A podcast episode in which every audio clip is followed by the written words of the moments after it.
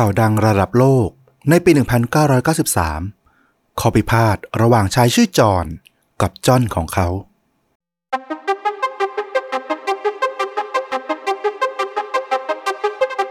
สวัสดีครับ สวัสดีครับ เรื่องจริงยิ่งกว่าหนังพอดแคสต์จากช่องชดูดะ อยู่กับต้อมครับ แล้วก็ฟลุกครับ กับเรื่องจริงสุดเข้มข้นจนถูกนำไปสร้างเป็นภาพยนตร์ คุณฟลุกนำเรื่องราวแบบไหนมาถ่ายทอดครับวันนี้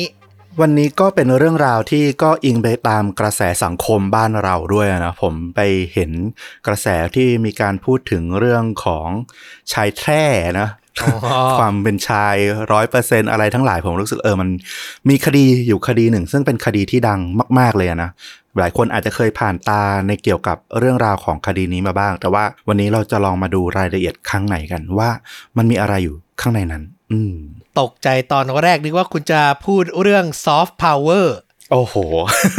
พอดีเปิดข่าวช่วงนี้เจอเยอะนะครับผม แต่โอเค เรื่องราวเกี่ยวกับความเท่าเทียมกันสิทธิสตรีอะไรประมาณนั้นด้วยใช่ไหมอ่าถูกต้อง น่าสนใจผมว่าประเทศและสังคมรวมไปถึงทั้งโลกมันก็พัฒนาไปตามลำดับ แต่ก็ต้องพูดตรงๆว่าในอดีตมันก็มีอะไรที่ค่อนข้างเศร้าเกิดขึ้นบ่อยพอสมควร อ่าถูกต้อง ระดับความรุนแรงนี่ประมาณไหนครับ ระดับความรุนแรงเนี่ยอาจจะไม่ได้เยอะมากนะผมให้ประมาณ1ถึง1ครึ่งเท่านั้นเอง แต่ว่าก็ต้องบอกว่าเป็นประเด็นที่มันอาจจะมีเรื่องราวของเรื่องของทางเพศเกี่ยวข้องด้วยก็ต้องฝากไว้เลยว่าอาจจะไม่เหมาะกับเยาวชนหรือเด็กเล็กๆกันเนาะเออก็เตือนกันไว้ก่อน โอเค ถ้างั้นมา ไม่ให้เป็นการเสียเวลาเริ่มกันเลยดีกว่าครับ ก็ขอพาต้อมแล้วก็คุณผู้ฟังของชนุดะเราเนี่ย ย้อนไปเมื่อวันพุธ ที่ 23 มิถุนายน ปี 1993 มันเป็นรุ่งสางที่เงียบสงบมาก ๆ ในเมืองที่ชื่อว่ามานาซัส รัฐเวอร์จิเนีย ที่อเมริกา ตอนนั้นเป็นเวลาประมาณตีสามชายวัย 26 ปีคนหนึ่ง เขาชื่อว่าจอห์นเขาลุกขึ้นจากเตียง แล้วก็ร้องเสียงโอดโอย เขาตะโกนหาร็อบเพื่อนที่มานอนค้างที่อพาร์ตเมนต์ของเขาเนี่ย ตื่นได้แล้วร็อบเกิดเรื่องแล้ว พา I ไปโรงพยาบาลที ร็อบก็งัวเงียตื่นขึ้นมา เกิดอะไรขึ้น ตอนนั้นร็อบก็ได้ยินเสียงรถขับออกจากอพาร์ตเมนต์ไปกลางดึกอย่างเร่งร้อนร็อบก็เดินออกจากโซฟามาหาจอห์นภาพตรงหน้าก็คือจอห์นเนี่ยกำลังส่งเสียงร้องน่าเวทนา แล้วก็เอามือกุมไปที่ท้องน้อยด้านล่าง พร้อมกับมีเลือดไหลทะลักออกมา ดูหน้าหวาดกลัวมากร็อบอุทาน ชิบหายแล้ว จอห์นไอ้จอห์นแกหายไปได้ไงวะหืม ตอนนั้นก็คือเพื่อนของเขาจอห์นเนี่ยกุมลงไปที่อวัยวะของตัวเองด้านล่าง ซึ่งมันไม่มีอยู่แล้ว จอห์นก็พาร่างตัวเองเนี่ยเดินตัวปัตุเป๋กุมเป้าตัวเองเดินไป แล้วก็บอกว่ารีบพาไอไปโรงพยาบาลเร็ว เดี๋ยวเสียเลือดตาย จังหวะนั้นร็อบบอกว่า ได้เดินไปก่อนไปรอที่รถเลย เดี๋ยวไอขอแปลงฟันแป๊บหนึ่ง เดี๋ยวจะไปพาไปโรงพยาบาล คือมันเหมือนเรื่องตลกนะจังหวะนั้น แต่ว่าก็คือร็อบ ดูงวงเงียแล้วก็ดูเป็นแก๊งผู้ชายวัยรุ่น 20 กว่าๆที่แบบนึกอารมณ์เนาะผิวขาวอเมริกันน่ะตอนนั้นจอห์นก็หน้าซิดเลย บอกว่ารีบไปได้แล้ว เขาไม่ทันคิดอะไรถึงอะไรเลย กลัวว่าจะตายอย่างเดียว เมาค้างหรือเปล่าอะ ถ้าเป็นผมผมว่าก็ไม่เป็นอันทำอะไรนะ คือไปแปลงฟันที่มันดูตลกร้ายจริงตรงนี้เป็นจุดสังเกตที่น่าสนใจนะ เดี๋ยวเราค่อยไปดูในรายละเอียดต่อไปละกัน ร็อบก็พาจอห์นไปโรงพยาบาล ตอนนั้นก็ต่างคนต่างรีบนะ จอห์นก็กลัวจะตายมากๆ ทุกอย่างถูกลืมไปหมดร็อบก็ขับรถพาจอห์นเนี่ยไปยังโรงพยาบาล ถึงห้องฉุกเฉิน ความตื่นตระหนกก็กระจายไปทั่วทั้ง ER เลยห้องฉุกเฉิน ตอนนั้นจอห์นหน้าซิดลงเรื่อยๆ แพทย์ที่เข้ามาดูแล ก็บอกว่าโอ้โห ตอนนี้อันตรายมาก เขาเสียเลือดไปถึงเกือบ 3 ใน 4 นะ คือเฉียดที่จะช็อกตายมากๆแล้ว โชคดีที่มาถึงโรงพยาบาลทัน แน่นอนว่าพอมันเป็นคดีความที่เกิดจากการทำร้ายถูกทำร้ายอะทางเจ้าหน้าที่ของโรงพยาบาลก็ต้องแจ้งตำรวจตำรวจก็เข้ามาอย่างเร่งด่วนเลยเหมือนกัน ตอนนั้นคุณหมอสัญญกรรมถูกตามมาที่โรงพยาบาลนะเขาก็บอกเลยว่า เนี่ยเขามาแล้วแล้วไหนล่ะ ชิ้นส่วนที่จะให้เย็บติดคืนอะ ตอนนั้นเองที่รอบกับจอนถึงเพิ่งนึกได้ หลังจากผ่านไปประมาณหนึ่งชั่วโมงกว่าๆละว่าเขาเนี่ย ไม่ได้เอาชิ้นเนื้ออวัยวะของจอนมาด้วย มันน่าจะยังนอนแน่นิ่งอยู่บนพื้นอพาร์ตเมนต์ แล้วก็เนื้อเยื่อไม่รู้ว่าตอนนี้กำลังตายไปแล้วหรือเปล่า ร็อบก็รีบเอากุญแจห้องของจอนเนี่ยมอบให้ตำรวจ รีบกลับไปที่อพาร์ตเมนต์ไปตามหาไอ้ชิ้นส่วนสำคัญที่สุดของจอนเนี่ยเอามาที่โรงพยาบาลตำรวจกลับไปที่เมเปิลวูดอพาร์ตเมนต์ซึ่งเป็นที่พักของจอนเขาอยู่ที่ห้องเบอร์ห้า มันมีรอยหยดเลือดเป็นทางจากหน้าอพาร์ตเมนต์เนี่ยคอยนำทางไปจนถึงห้องเบอร์ห้าเลย คือตำรวจหาไม่ยากเลย เพราะว่ามันมีรอยเลือดเยอะมากตำรวจไขเข้าไปในห้องเบอร์ห้าแล้วก็พยายามเปิดหา ดูว่ามันมีชิ้นส่วนร่างกายของจอนเนี่ย ถูกทิ้งเอาไว้บนพื้นตรงไหนหรือเปล่า สิ่งที่เห็นได้ชัดเจนมากที่สุดก็คือบนเตียงนอน มันมีกองเลือดเด่นชัดมากๆ บ่งบอกว่ามันเกิดอะไรขึ้น บนพื้นมีรอยกระเซ็นของเลือด กระจายอยู่ แล้วก็มีเสื้อผ้ากระจัดกระจายอยู่ทั่วห้องเลยตำรวจก็รื้อเอาเสื้อผ้าออก เปิดดูใต้เตียง ดูตามชั้น ดูเฟอร์นิเจอร์ทุกชิ้นในอพาร์ตเมนต์ในห้องนั้นอะแต่หายังไงก็หาไม่เจอ พวกเขาก็ประสานกันผ่านทางวิทยุอย่างร้อนรนเลย ตอนนี้จอนเองก็นอนอยู่โรงพยาบาลนะ ต้องให้เลือดต้องทำการผ่าตัดปิดแผลแต่ก็ยังลุ้นอยู่ว่า ถ้าหาจ้อนน้อยของเขากลับมาได้ มันยังมีโอกาสที่จะ ไปใช้ชีวิตได้เหมือนเดิมอยู่ตำรวจก็คุยกัน ระหว่างที่โรงพยาบาลกับที่อพาร์ตเมนต์มันเป็นฝีมือใคร เหยื่อได้บอกไหม เราจะตามหาคนร้ายว่าเขาอะเอาไอ้สิ่งนั้นไปทิ้งไว้ที่ไหน เมียเขาทำฮะ เมียเขาเหรอ แย่ละ ตอนนี้เราหาทั่วห้องแล้ว แต่ไม่เจอเลย เสียงที่ส่งมาจากวิทยุ ที่โรงพยาบาล ก็อุทานตามมาว่า หรือว่าเธอจะกินมันไปแล้ว โอ้โห ตอนนั้นทุกคนก็เงียบกริบ เพราะว่าถ้าเกิดมันถูกกินหรือมันถูกทำลายไปแล้วอะโอกาสที่จะเอาไปเย็บคืนมันไม่มีแล้วไง จังหวะนั้นเองอยู่อยู่ก็มีเสียงโทรศัพท์ดังขึ้นของทางตำรวจ เดี๋ยวเดี๋ยวมีคนโทรมาแจ้งความเพิ่มละ ตอนนี้เราเจอเธอละ เมียของจอห์น เสียงสนทนาทั้งหมดที่มันเกิดตั้งแต่โรงพยาบาลจนถึงอพาร์ตเมนต์ที่เจ้าหน้าที่เนี่ย เขาพูดคุยกันเนี่ยผ่านทางวิทยุตำรวจ ไม่เล็ดลอดหูของพวกนักข่าวสายอาชญากรรม แน่นอนว่านี่เป็นข่าวพาดหัวที่น่าตื่นตาตื่นใจทีเดียว พวกนักข่าวก็รีบมาที่โรงพยาบาลเลย อีกด้านหนึ่งต้องย้อนกลับไปก่อนหน้านี้ราวหนึ่งชั่วโมง หญิงสาวคนหนึ่งวัย 24 ปี ชื่อว่าลอเรนาเธอกำลังขับรถอย่างเร่งร้อนออกจากอพาร์ตเมนต์ นั่นคือเสียงที่ร็อบได้ยิน ตอนนั้นเธอคิดว่าจะทำยังไงดี มือข้างหนึ่งของเธอเนี่ย ประคองพวงมาลัยไปตามถนน ส่วนมืออีกข้างของเธอเนี่ยยังกำองคชาตของจอนไว้แน่น เลือดเปรอะนองไปทั่วมือไหลมาอาบแขนของเธอเลย เธอตัวสั่นแล้วก็คิดกำมันมาอย่างนั้นตลอดทาง ขับไปกำไปจนกระทั่งมาชะลอรถตรงแถวสี่แยกไฟแดง ช่วงนั้นเป็นเวลาค่อนข้างจะเช้ามากตีสามตีสี่ยังไม่มีรถคันอื่นมาก เธอก็เปิดกระจก แล้วก็คว้างอวัยวะของสามีเธอ ออกไปที่ข้างทางรอในหน้าคิดจะเอายังไงต่อดี ตอนนี้มันมีเรื่องเต็มหัวเธอไปหมด เธอเป็นคนเชื้อสายเอกวาดอร์ที่อพยพเข้ามาในอเมริกา ยังไม่ได้กรีนการ์ด แม้ว่าเธอจะแต่งงานกับสามีที่เป็นชาวอเมริกันอย่างจอห์นนะแต่ว่าเรื่องการขอกรีนการ์ดเนี่ยมันยังอยู่ระหว่างการดำเนินการ ด้วยเหตุนี้เธอก็พูดภาษาอังกฤษได้ไม่คล่องนะ ย้ายมาอยู่อเมริกาได้ 3-4 ปีแล้วแต่ว่าด้วยความที่เป็นคนเรียบร้อยเงียบๆไม่ค่อยได้สนทนากับใคร ภาษาเธอก็เลยยังไม่ได้พัฒนามาก เธอก็คิดเอาไงดี ตัวคนเดียวอยู่ในอเมริกา แล้วก็ก่อคดีที่มันร้ายแรงมากเกิดขึ้น เธอคิดไม่ออกแล้วภาพของคนคนหนึ่งก็ลอยขึ้นมาเจนน่า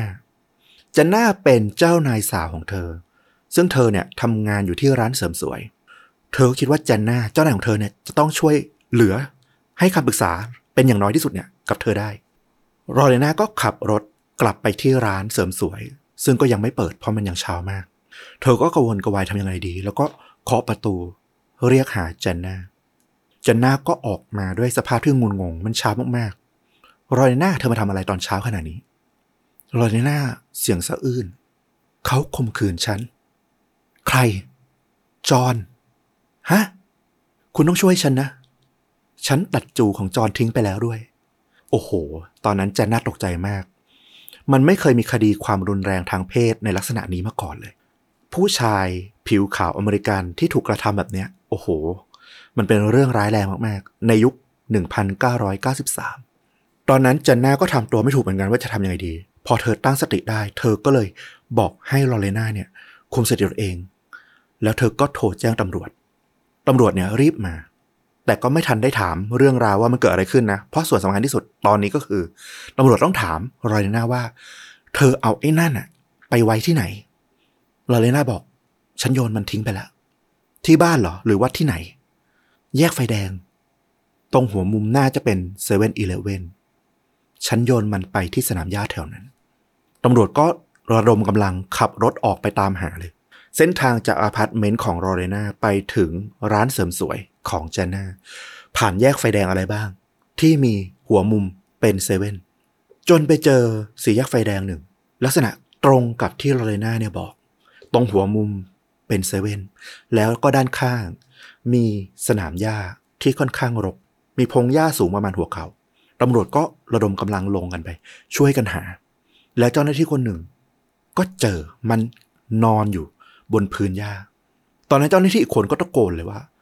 เราต้องรีบแช่เย็นมัน แล้วเอาไปที่โรงพยาบาล พวกเขาก็วิ่งเข้าไปที่เซเว่นหาถุงใส่ฮอทดอกเนี่ย เอาชิ้นเนื้อของจอนเนี่ยใส่เข้าไปในถุงฮอทดอก แล้วก็เอาน้ำแข็งโปะไปรอบถุงอีกทีหนึ่ง แล้วก็รีบไปที่โรงพยาบาลทันที ต้องบอกว่าตอนเนี้ยเวลามันผ่านจากช่วงตีสามที่ถูกแยกออกจากร่างกายจอนเนี่ย มาประมาณน่าจะสองชั่วโมงกว่าละ แพทย์ก็ต้องรุนว่า เนื้อเยื่อของ องคชาตนั้นนะมันยังสามารถติดกลับเข้าไปได้หรือเปล่า อีกด้านหนึ่งตำรวจที่เก็บหลักฐานคดี ก็พยายามค้นหาอาวุธที่ลอเรนาใช้ลงมือ ปรากฏว่าลอเรนาตกใจมากกลัวมาก ก็เลยทิ้งมีดเนี่ยไปในถังขยะที่อยู่หน้าร้านเสริมสวย แล้วตอนนั้นเองมันเป็นเวลาเช้ามาก รถเก็บขยะเนี่ยมาเก็บถังขยะไปละตำรวจก็ต้องรีบขับรถ ตามหารถเก็บขยะ เพื่อหามีดจนกระทั่งไปเจอรถเก็บขยะ คันนั้นจริง ๆ แล้วก็ใช้เวลาค้นถุงดำอยู่นานเลย จนกระทั่งไปเจอ มีดแกะสลักยาว 8 นิ้ว อยู่ในถุงดำใบหนึ่ง ชัดเจนเลยว่ามันคือมีดที่ลอเรน่าเนี่ย ใช้ปาดเนื้อของจอนออกอย่างคมกริบที่โรงพยาบาลแพทย์ศัลยกรรมต้องใช้เวลานานกว่า 9 ชั่วโมง ต่อจอนน้อยเนี่ยกลับเข้าไปที่ร่างกายของจอนต้องบอกว่า โอ้โห สู้ชีวิตทั้งคนทั้งอวัยวะ เพราะว่าชิ้นส่วนของเขาเนี่ย ก็ยังไม่ตาย ชิ้นเนื้อยังสามารถติดกลับเข้าไปได้ แล้วก็ตามคาดข่าวนี้จะต้องกลายเป็นข่าวดังไปทั่วอเมริกา แค่พาดหัวก็ดูน่าสนใจละ ตอนแรกเนี่ยสื่อพยายามเลี่ยง ไม่ใช้คำที่ชัดเจนถึงอวัยวะชิ้นนั้นนะแต่พอมันถูกพูดถึงบ่อยครั้งเข้า ก็ไม่รู้จะเลี่ยงยังไง ในที่สุดแม้แต่สื่อใหญ่อย่างนิวยอร์กไทม์หรือวอชิงตันโพสต์ก็ยอมแพ้ยอมพาดหัว โดยใช้คำว่า penis บนหน้าหนังสือพิมพ์ ระดับประเทศอะต้องบอกว่าเป็นครั้งแรก ๆ เลยที่มีการใช้คำนี้ในพาดหัวของสื่อใหญ่ ไม่แค่หนังสือพิมพ์แม้แต่ในทีวีก็มีการใช้คำนี้ทั้งที่น่าจะเป็นคำต้องห้าม เรื่องราวของจอห์นบ๊อบบิทและลอเรนาบ๊อบบิทกลายเป็นชื่อที่สื่อทุกแขนงเนี่ยต่างพูดถึง ภรรยาต่างด้าวที่ยังไม่มีสัญชาติอเมริกัน ได้ตัดเนื้อหน่อนาบุญอันภัยของสามีเนี่ยที่เป็นอดีตนาวิกโยธิน ทิ้งไป แต่ปาฏิหาริย์แม้จะผ่านไปหลายชั่วโมง แต่สุดท้ายตำรวจก็ไปหามันจนเจอ แล้วก็แพทย์สามารถเย็บมันคืนกลับไปได้ เป็นความสำเร็จทางการแพทย์ครั้งใหญ่ด้วยเช่นกัน เป็นครั้งแรกเลยที่เคส การติดอวัยวะเพศกลับเข้าไปที่ร่างเนี่ยทำสำเร็จ แต่แน่นอนว่านั่นมันคือแง่มุมทางสื่อที่ทุกคนอาจจะสนใจ แต่สำหรับในแง่ของคดี เราก็ต้องมาถามว่า มันเกิดอะไรขึ้นระหว่างจอนและลอเรนา เจน่าเจ้านายของลอเรนาเนี่ย เธอเป็นตัวแปรที่สำคัญที่สุดในคดีนี้เลย เจน่าเป็นนักธุรกิจที่ประสบความสำเร็จมีร้านเสริมสวยของตนเองถึง 3 สาขาอาศัยอยู่ในย่านสังคมชั้นนำของเวอร์จิเนีย จะด้วยความสงสารเอ็นดู ที่ลอเรนาเนี่ยเป็นเด็กสาวที่เรียบร้อยว่านอนสอนง่าย เป็นลูกจ้างที่ประพฤติดีมาตลอด หรือเธออาจจะมองเห็นว่ามันเป็นเรื่องราวที่มีความรุนแรง เธอมีความเป็น working woman หญิงแกร่งในสังคมชายเป็นใหญ่ เธอรู้สึกว่าเธอจะต้องช่วยเหลือ เด็กผู้หญิงอย่างลอเรนาเนี่ยให้ต่อสู้กับสังคมอเมริกันชายแท้แบบเนี้ย ดังนั้นเจน่าก็เลยจ้างทนายความมาช่วยคดีของลอเรนาโดยที่ไม่คิดหวังผลตอบแทนเลยเจน่าเชื่อว่าลอเรนาเนี่ยเป็นเหยื่อของความรุนแรงในครอบครัว เธอจะต้องเรียกร้องความเป็นธรรมให้กับลอเรนาตอนนั้นตัวข่าวก็เป็น ที่พูดถึงอย่างมากด้วยความน่าสนใจของรายละเอียดของมันนะเนาะตัวลอเรน่าเองก็ตกเป็นเป้าความสนใจของสื่อ จุดสำคัญอีกจุดหนึ่งที่ทำให้คดีนี้มันพิเศษขึ้นมาก็คือเจนน่าไม่ได้จ้างแค่ทนายความ เธอจ้าง PR มืออาชีพจากฮอลลีวูดมาเป็นผู้ดูแลจัดการ เรื่องการสื่อสารเป็นตัวแทนให้กับลอเรน่าด้วย นั่นทำให้เวลาที่สื่อเนี่ยรุมจ่อไมค์เข้ามาสัมภาษณ์ตัวลอเรน่าเนี่ยจะมี PR คนเนี้ย คอยมาขวาง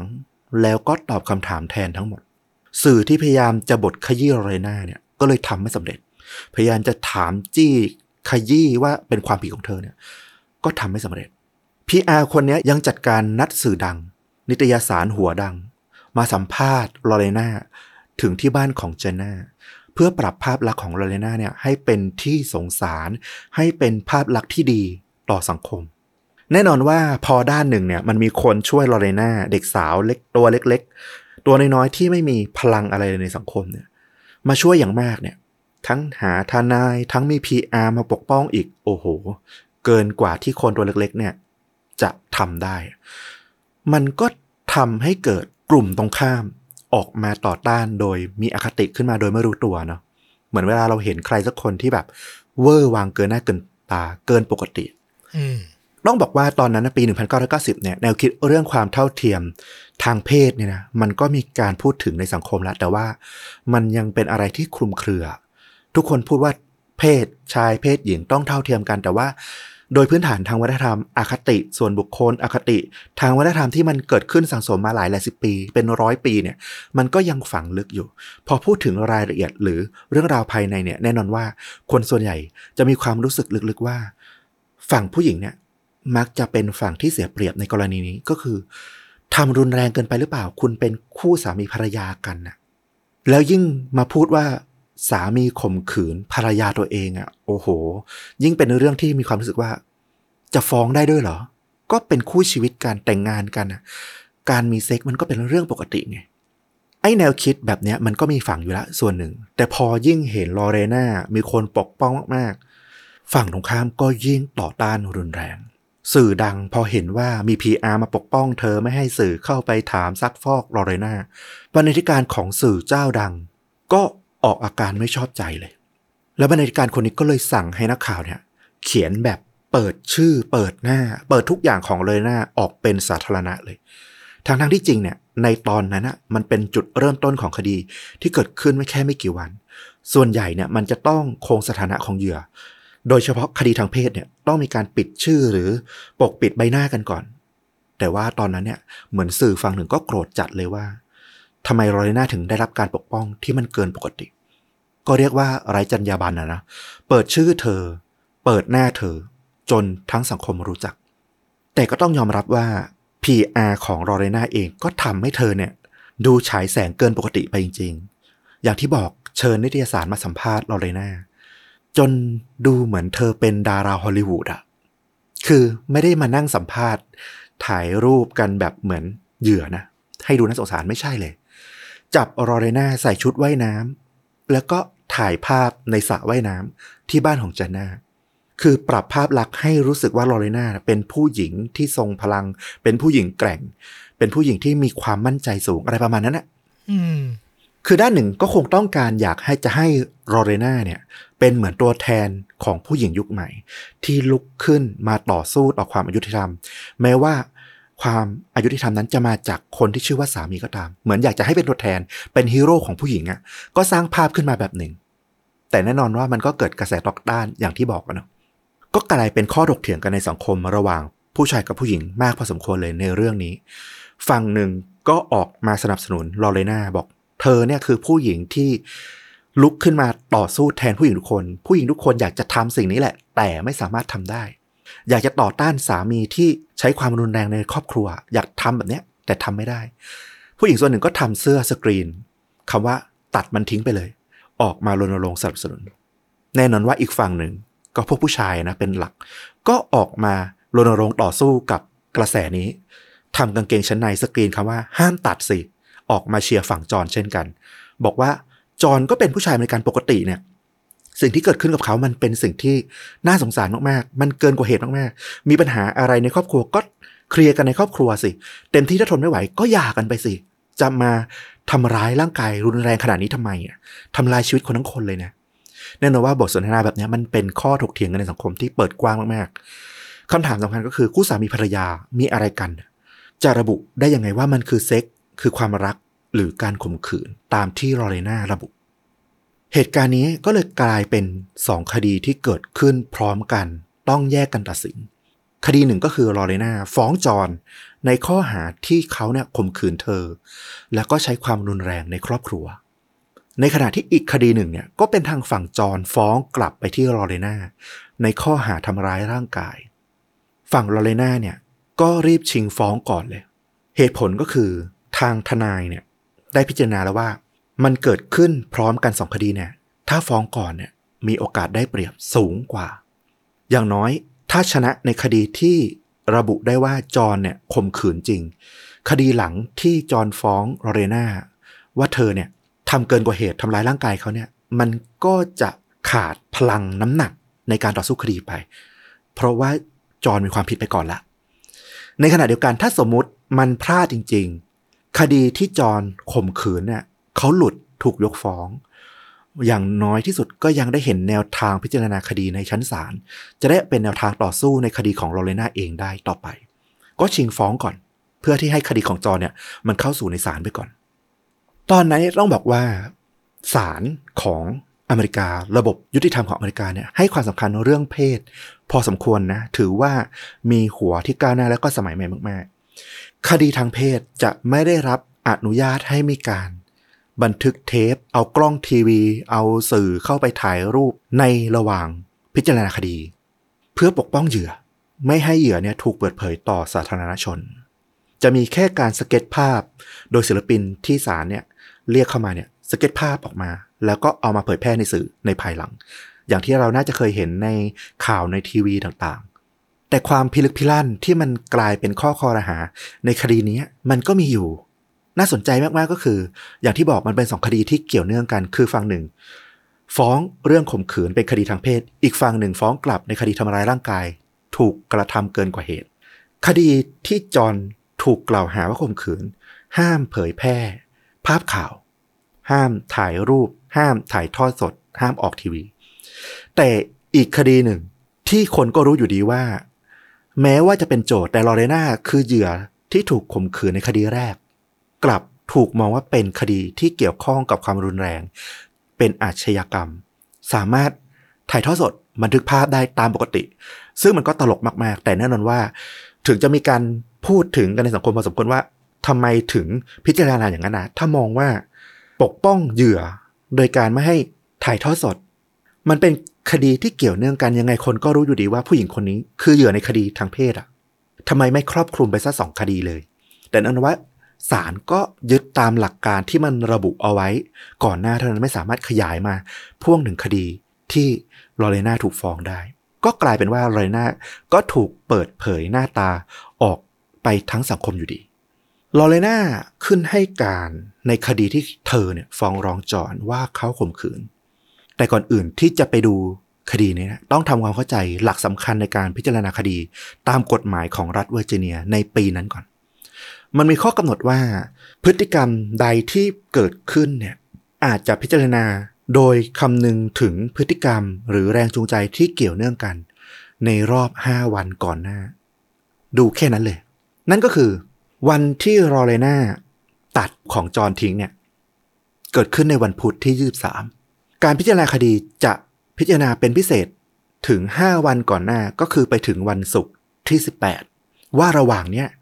มันเกิดอะไรขึ้นบ้าง มีแรงจูงใจอะไรสำคัญเป็นพิเศษไหม ซึ่งลอเรนาก็ระบุว่าจอห์นเนี่ยข่มขืนเธอ ตั้งแต่วันศุกร์ที่ 18 มิถุนายน ซึ่งพอดีเป็นวันที่ 5 พอดี เอาเข้ามาในกระบวนการพิจารณาได้ เธอก็เล่าว่าจอห์นเนี่ยลงมือจับเธอกดลงกับพื้น ที่ห้องโถงของอพาร์ตเมนต์แล้วก็ข่มขืนเธอ เธอบอกว่าเขาพูดออกมาตลอดเวลาเลยว่า การได้ใช้กำลังระหว่างมีเซ็กซ์มันทำให้เขามีอารมณ์มาก เขารู้สึกดีมาก แต่เธอไม่ได้รู้สึกดีด้วยเลย กับอะไรแบบนี้ เธอไม่ได้ยินยอม เธอไม่ได้พร้อมใจเลยที่จะต้องเจอกับเซ็กซ์รูปแบบนี้ นั่นคือวันศุกร์ที่ 18 มิถุนายน ถ้าดูแค่ตามเนี้ยจอห์นมีโอกาสที่จะ ถูกพิจารณาว่าข่มขืนจริงค่อนข้างสูง แต่ต้องบอกว่าความสัมพันธ์ของทั้งคู่เนี่ยในช่วงนั้นเนี่ยต้องบอกว่าง่อนแง่นมากๆแหละแม้ว่าจะอยู่บ้านหลังเดียวกันอยู่อพาร์ตเมนต์ห้องเดียวกัน แต่ว่าความสัมพันธ์ของคู่แย่มาก จอห์นเนี่ยหลังจากออกจากนาวิกโยธินก็ไม่หางานทำเป็นชิ้นเป็นอัน รับจ้างพาร์ทไทม์ไปเรื่อยเปื่อยภาระการเงินทั้งบ้านที่ลอเรนากับจอห์นอาศัยอยู่เนี่ย ทั้งหมด เป็นลอเรนาที่ทำงานร้านเสริมสวยเนี่ยต้องจ่ายค่าน้ำค่าไฟค่าอพาร์ตเมนต์ค่ากินค่าอยู่ของจอห์นเองลอเรนาก็ต้องรับผิดชอบ พวกเขาเนี่ยทะเลาะกันเรื่องนี้หลายครั้งมาก จอห์นเนี่ยมีข้อมูลว่าเขาเนี่ยรู้สึกว่ามันไม่ไหวละตัวเขาเองก็มีออกไปนอกลู่นอกทางไปจีบผู้หญิงคนอื่นบ้างเหมือนกัน แล้วก็มาบอกกับโรเลนาอยู่หลายครั้ง เขาบอกกับโรเลนาว่า ถ้ามันทะเลาะกันอย่างเงี้ยมันไม่มีความสุขขนาดนี้ความชีวิตคู่มันเป็นแบบเนี้ย หย่ากันไหมหย่าเลย แต่กลายเป็นว่าฝั่งโรเลนาเองนั่นแหละ ที่กลับไม่ยอมหย่า เธอบอกว่าเธอเนี่ยเป็นคริสเตียนที่เคร่งมาก และการหย่ากันเนี่ย มันก็เป็นบาปอย่างหนึ่ง แต่อีกมุมหนึ่งเนี่ย ก็อาจจะมองได้ว่า สาเหตุที่ลอเรนาไม่ยอมหย่าก็เพราะว่า ตอนนั้นเนี่ยกระบวนการขอกรีนการ์ดของเธอมันยังไม่ผ่าน ถ้าหย่าตอนเนี้ยสิทธิ์ในการขอกรีนการ์ดของเธอ รวมถึงครอบครัวของเธอในอนาคตเนี่ย แม่เธอ ญาติเธอที่จะมาจากเอกวาดอร์เนี่ย มันก็จะสูญสลายลงไปด้วย และถ้าหย่ากันวีซ่าที่เธอจะอยู่ในอเมริกาได้เนี่ย อีกไม่นานก็หมดลง และเธอก็ต้องถูกส่งกลับไปที่เอลกวาดอร์อยู่ดี เธอก็ต่อรองยื้อทะเบียนสมรสให้ได้นานที่สุดเพื่อให้ได้กรีนการก่อน อันนี้คือมุมมองที่เขามองว่าเออโรเลนาทำไมถึงไม่ยอมหย่าแน่นอนว่าจะยังไงก็ตาม ไม่ว่าจะด้วยความเชื่อทางศาสนาหรือผลประโยชน์ในเรื่องของ สิทธิพลเมืองอเมริกัน แต่ตอนนั้นก็คือโรเลนากับจอห์นเนี่ยความสัมพันธ์แบบโรแมนติกของคู่รักอะ่ะมันไม่มีเหลืออยู่ล้วทว่าเมื่ออยู่ด้วยกัน จอห์นก็ยังถือว่าโรเลนาเป็นภรรยาของเขาอยู่ กลับไปย้ำอีกทีกฎหมายรัฐเวอร์จิเนียดูเหตุการณ์เกี่ยวเนื่องกัน 5 วันก่อนหน้าเหตุที่มันเกิดขึ้นลอเรนาถูกข่มขืนในวันศุกร์ซึ่งเธอไม่ยินยอม แต่ว่า จอห์นให้ข้อมูลว่า แต่ในวันอาทิตย์ถัดมาอีกแค่สองวันน่ะก่อนเกิดเรื่องที่ถูกตัดแค่สามวัน พวกเขามีเซ็กกันโดยที่ลอเรนาไม่ได้ขัดขืนลอเรนาก็บอกว่าก็ใช่สิ ฉันไม่ได้ขัดขืนจริง ๆ ฉันไม่ได้ปฏิเสธเขาจริง ๆ แต่ก็เพราะว่า ฉันกลัวไง ถ้าฉันไม่ยอม เดี๋ยวเขาก็ใช้กำลังข่มขืนฉันอยู่ดี เธอเล่าว่า เธอเนี่ยไม่ได้ถูกกระทำ ด้วยความรุนแรงแบบที่เกิดขึ้นในวันศุกร์นั้นนะแค่ครั้งนั้น มันเกิดขึ้นมาเรื่อยๆ หลายต่อหลายครั้ง แต่ทนายก็บอกว่าไม่เอาสิ เราดูกันแค่ห้าวันเนี่ยสรุปว่าวันอาทิตย์ในช่วงห้าวันเนี่ย คุณมีเซ็กโดยความยินยอมครั้งหนึ่งถูกไหม นั่นก็กลายเป็นข้อต่อสู้ที่ทำให้จอนเนี่ยได้เปรียบขึ้นมาก ว่าในเมื่อเธอรับไม่ได้กับการถูกข่มขืนแล้วหลังจากนั้นแค่ไม่กี่วันทำไม ถึงมีเซ็กด้วยความยินยอมล่ะ คณะลูกขุนที่เข้ามาตัดสินในคดีนี้ก็ต้องบอกว่าให้ความเป็นธรรมทางเรื่องทางด้านคดีทางเพศพอสมควรนะ คณะลูกขุนมี 12 คน เป็นผู้หญิงถึง 9 คน แล้วก็เป็นผู้ชายเพียงแค่ 3 คนเท่านั้นเอง ก็คือให้สัดส่วนทางเพศหญิงเนี่ยค่อนข้างมาก แน่นอนว่าทุกคนก็สงสารลอเรน่านะ มีประสบการณ์ร่วมกันในฐานะผู้หญิงอะแต่ทั้งหมดก็ต้องบอกว่า ทั้งข้อต่อสู้ในเรื่องที่มีเซ็กที่สมยอมครั้งหนึ่งในช่วง 5 วันเนี้ยรวมถึงอคติที่อาจจะอยู่ในหมู่ ลูกขุนที่เป็นผู้หญิงส่วนใหญ่เนี่ยทั้งหมดเนี่ยมันอยู่ในสายตาของทนายที่จอนจ้างมา เขามีชื่อว่าเกรกเมอร์ฟี่เขาประเมินแล้วว่าโทษในคดีเนี้ยมันสูงถึงขนาดจำคุกตลอดชีวิตได้เลย ถ้าจอนถูกตัดสินว่าข่มขืนจริง พอโทษมันสูงมากเนี่ย มันอาจจะทำให้การตัดสินใจที่จะต้องฟันว่าผิดของลูกขุนเนี่ย มันอ่อนกำลังลง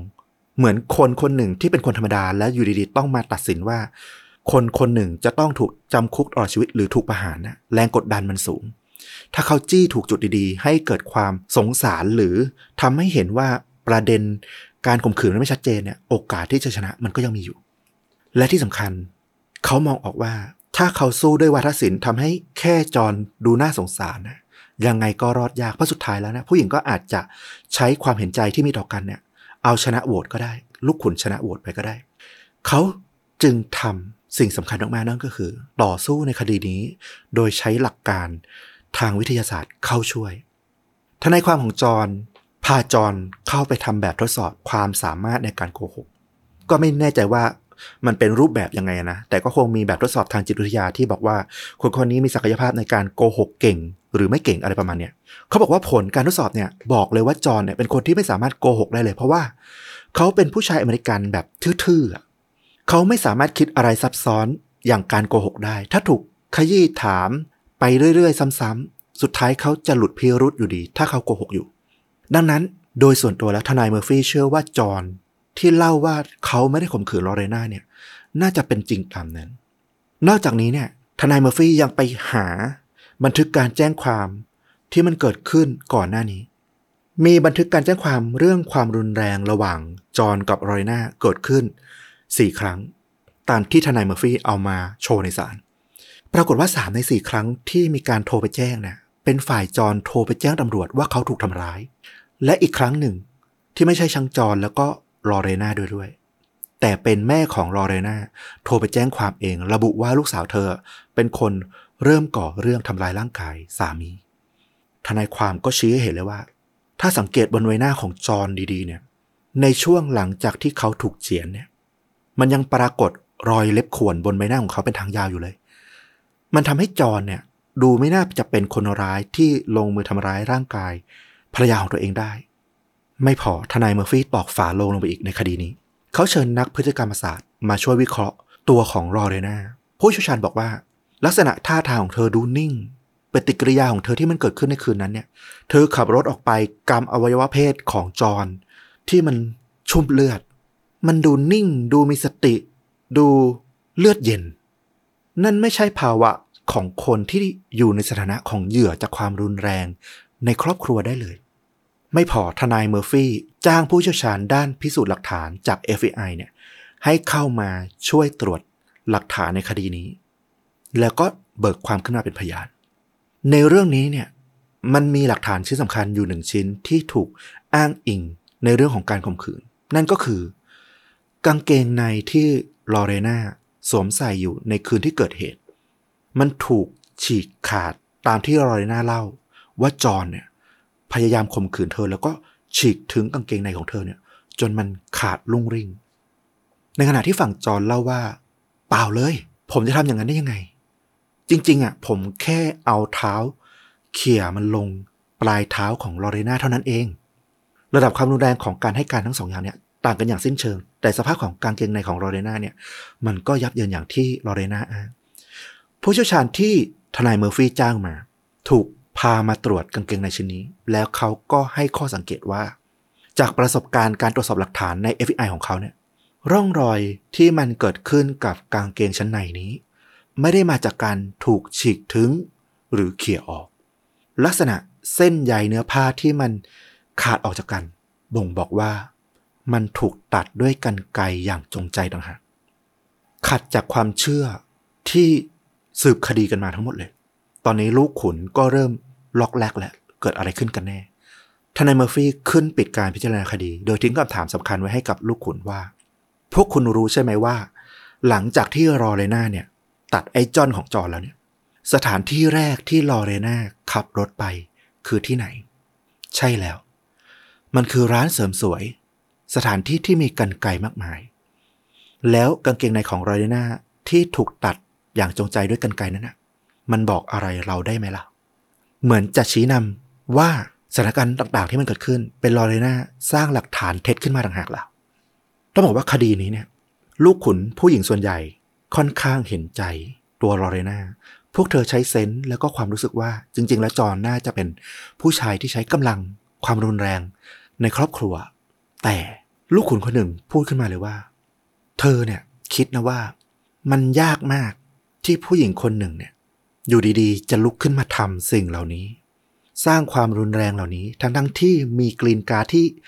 กำลังจะได้อยู่อีกไม่กี่ปีกี่เดือนเนี่ย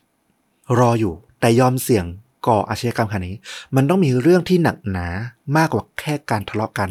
หรือเรื่องขอหย่าอยู่แล้ว นี่คือสิ่งที่เธอรู้สึกอยู่ในหัวใจ แต่การเป็นลูกขุน เขาบอกว่าห้ามตัดสินโดยใช้หัวใจแต่ให้ใช้สมอง และสมองของฉันบอกว่า หลักฐานของทางฝั่งจรที่ถูกยกขึ้นมา จากผู้เชี่ยวชาญจากหลาย ๆ อย่าง มันดูเป็นหลักเป็นการ เป็นวิทยาศาสตร์มากกว่า นั่นทำให้ผลการพิจารณาคดีในที่สุด ลูกขุนยกฟ้องจอนจอนไม่มีความผิด และนั่นมันส่งผลต่อคดีที่จอนจะฟ้องรอเรนาต่อไป ที่จะเกิดขึ้นในอีกไม่กี่เดือน ตอนนี้ลอเรนากับเจนนาเนี่ยต้องบอกว่าเข้าตาจนละ ในฝั่งของผู้หญิงที่พยายามต่อสู้เรียกร้องสิทธิของตัวเอง กระแสสังคมตีกลับ กลายเป็นว่าทุกคนคิดว่า เอ้ย จอนคือเหยื่อที่ถูกภรรยาของตัวเองเนี่ยสร้างเรื่องป้ายสีใส่ร้ายลอเรนากลายเป็นผู้หญิงคลั่งที่ตัดองคชาตของสามีตัวเอง สื่อก็เอาเรื่องราวนี้ไปเล่นมุกตลกล้อเรียนกันใหญ่โต แน่นอนว่าทุกครั้งที่มีใครพูดโจ๊กเกี่ยวกับเรื่องนี้นะคนที่รู้สึกไม่ดี และเจ็บปวดมากกว่า ก็คือลอเรนาพวกสื่อยังราม เรื่องราวการล้อไปถึงเชื้อชาติของลอเรนาด้วยว่า ก็เธอเป็นสาวละตินไง สาวละตินก็หัวร้อนอยู่แล้ว ตอนนั้นลอเรนาไม่กล้าออกไปพบใครเลยเธอได้แต่ซุกตัวอยู่ในบ้านของเจนน่าจากตอนแรกจะฟ้องเอาผิดจอน ตอนนี้เธอเองเนี่ยแหละ จะต้องต่อสู้เพื่อเอาตัวเองให้รอด สิ่งที่เจน่าจะทำให้ลูกจ้าง ที่น่าสงสารของเธอได้ในตอนนั้นก็คือ ในเมื่อทนายคนแรกไม่เก่งพอ เธอจ้างทนายคนใหม่มาช่วยลอเรนาและทนายคนนี้มีชื่อว่าแบลร์โฮเวิร์ดโฮเวิร์ดแนะนำลอเรนาก่อนเลยหลังจากที่ดูเรื่องราวมาทั้งหมดว่า ถ้าให้ผมแนะนำอย่างตรงไปตรงมาก็คือ โอกาสที่จะแพ้คดีเนี้ยค่อนข้างสูง เพราะคดีแรกเนี่ยคุณแพ้มาแล้ว ทางเลือกที่ดีที่สุดสำหรับผมที่เป็นทนายจะแนะนำคุณก็คือ ให้คุณยอมรับผิด จากโทษที่มันถูกอัตราสูงสุดที่ 20 ปีในคดีนี้เนี่ยทำร้ายร่างกายเนี่ยถ้าคุณยอมรับผิด ผมอาจจะเรียกร้องให้เห็นใจและลดโทษลงมา ไม่มากเท่าไหร่ได้ แต่นี่เป็นความเสี่ยงที่คุณต้องเลือกเอาเอง ถ้าคุณเลือกเส้นทางนี้ตามที่ผมแนะนำโอกาสที่คุณจะได้กรีนการ์ดได้ใช้ชีวิตในอเมริกา มันจะ หมดสิ้นลงทันที ทันทีที่คุณพ้นโทษจากคุก คุณจะถูกส่งกลับเอกวาดอร์ลอเรนาคิดหนักมากๆ ในเรื่องนี้ สุดท้ายเธอบอกกับโฮเวิร์ดว่า คุณทนาย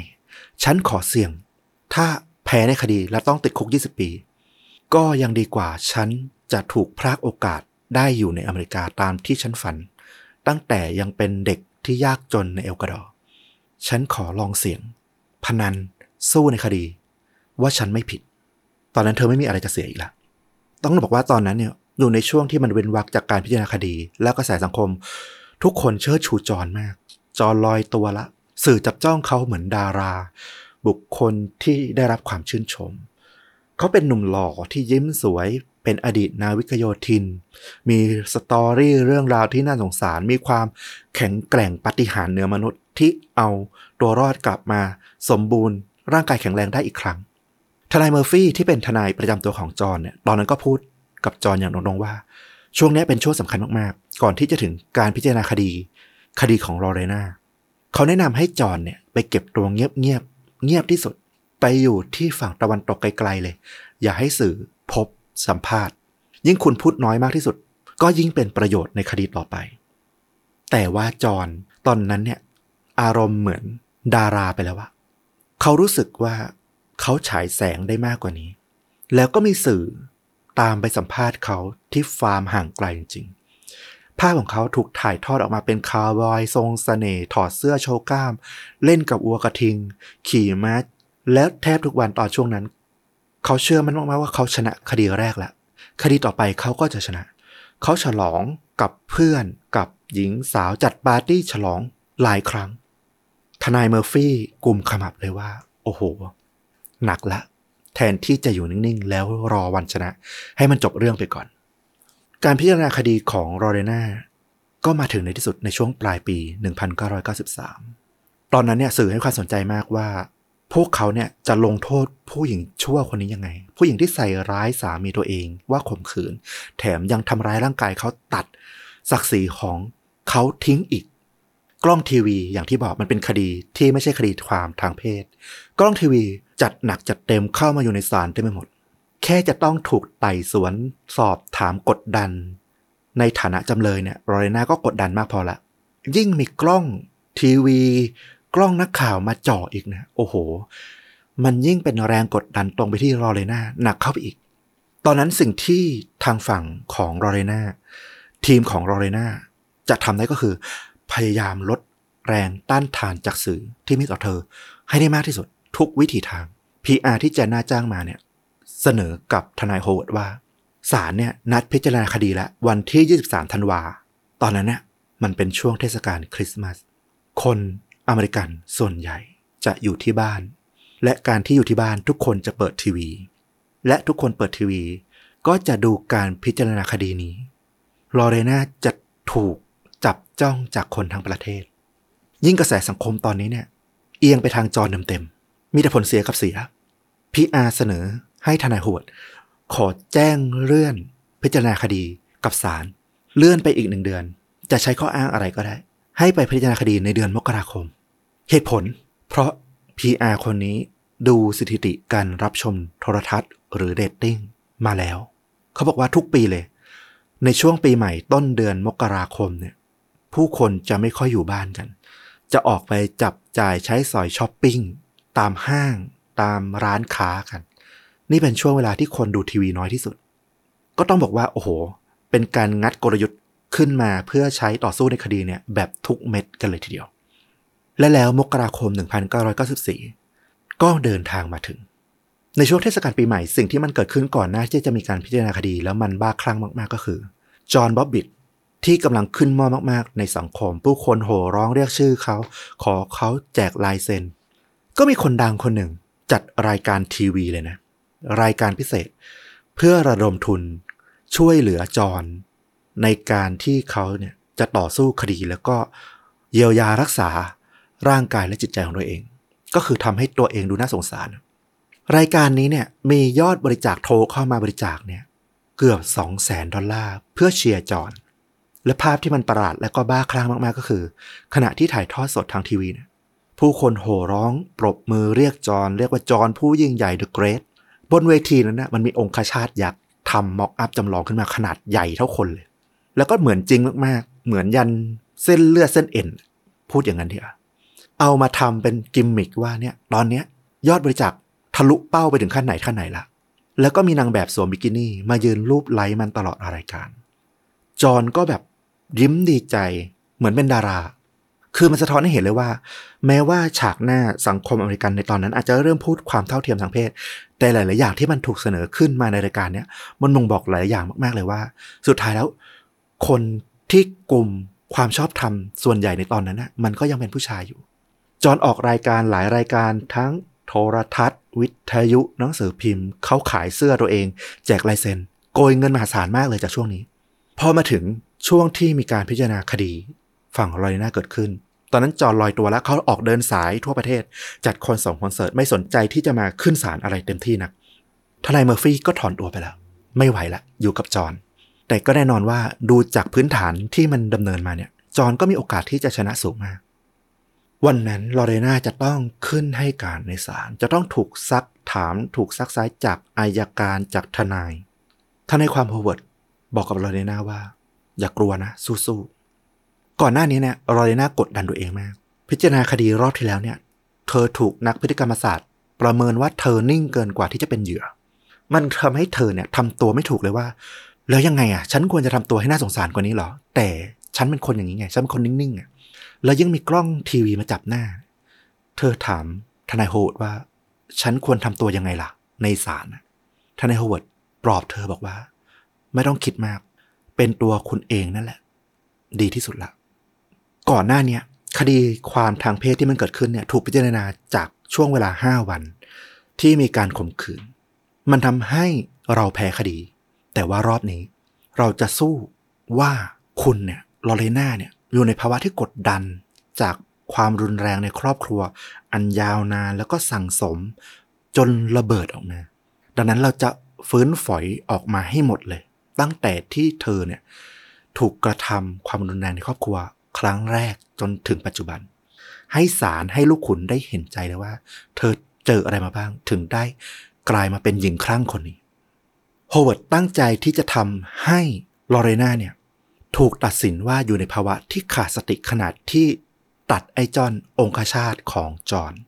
หรือก็คือวิกลจริตชั่วขณะ เพื่อที่จะได้รอดจากคดีนี้ จุดสำคัญเลยก็ต้องทำให้ลูกขุน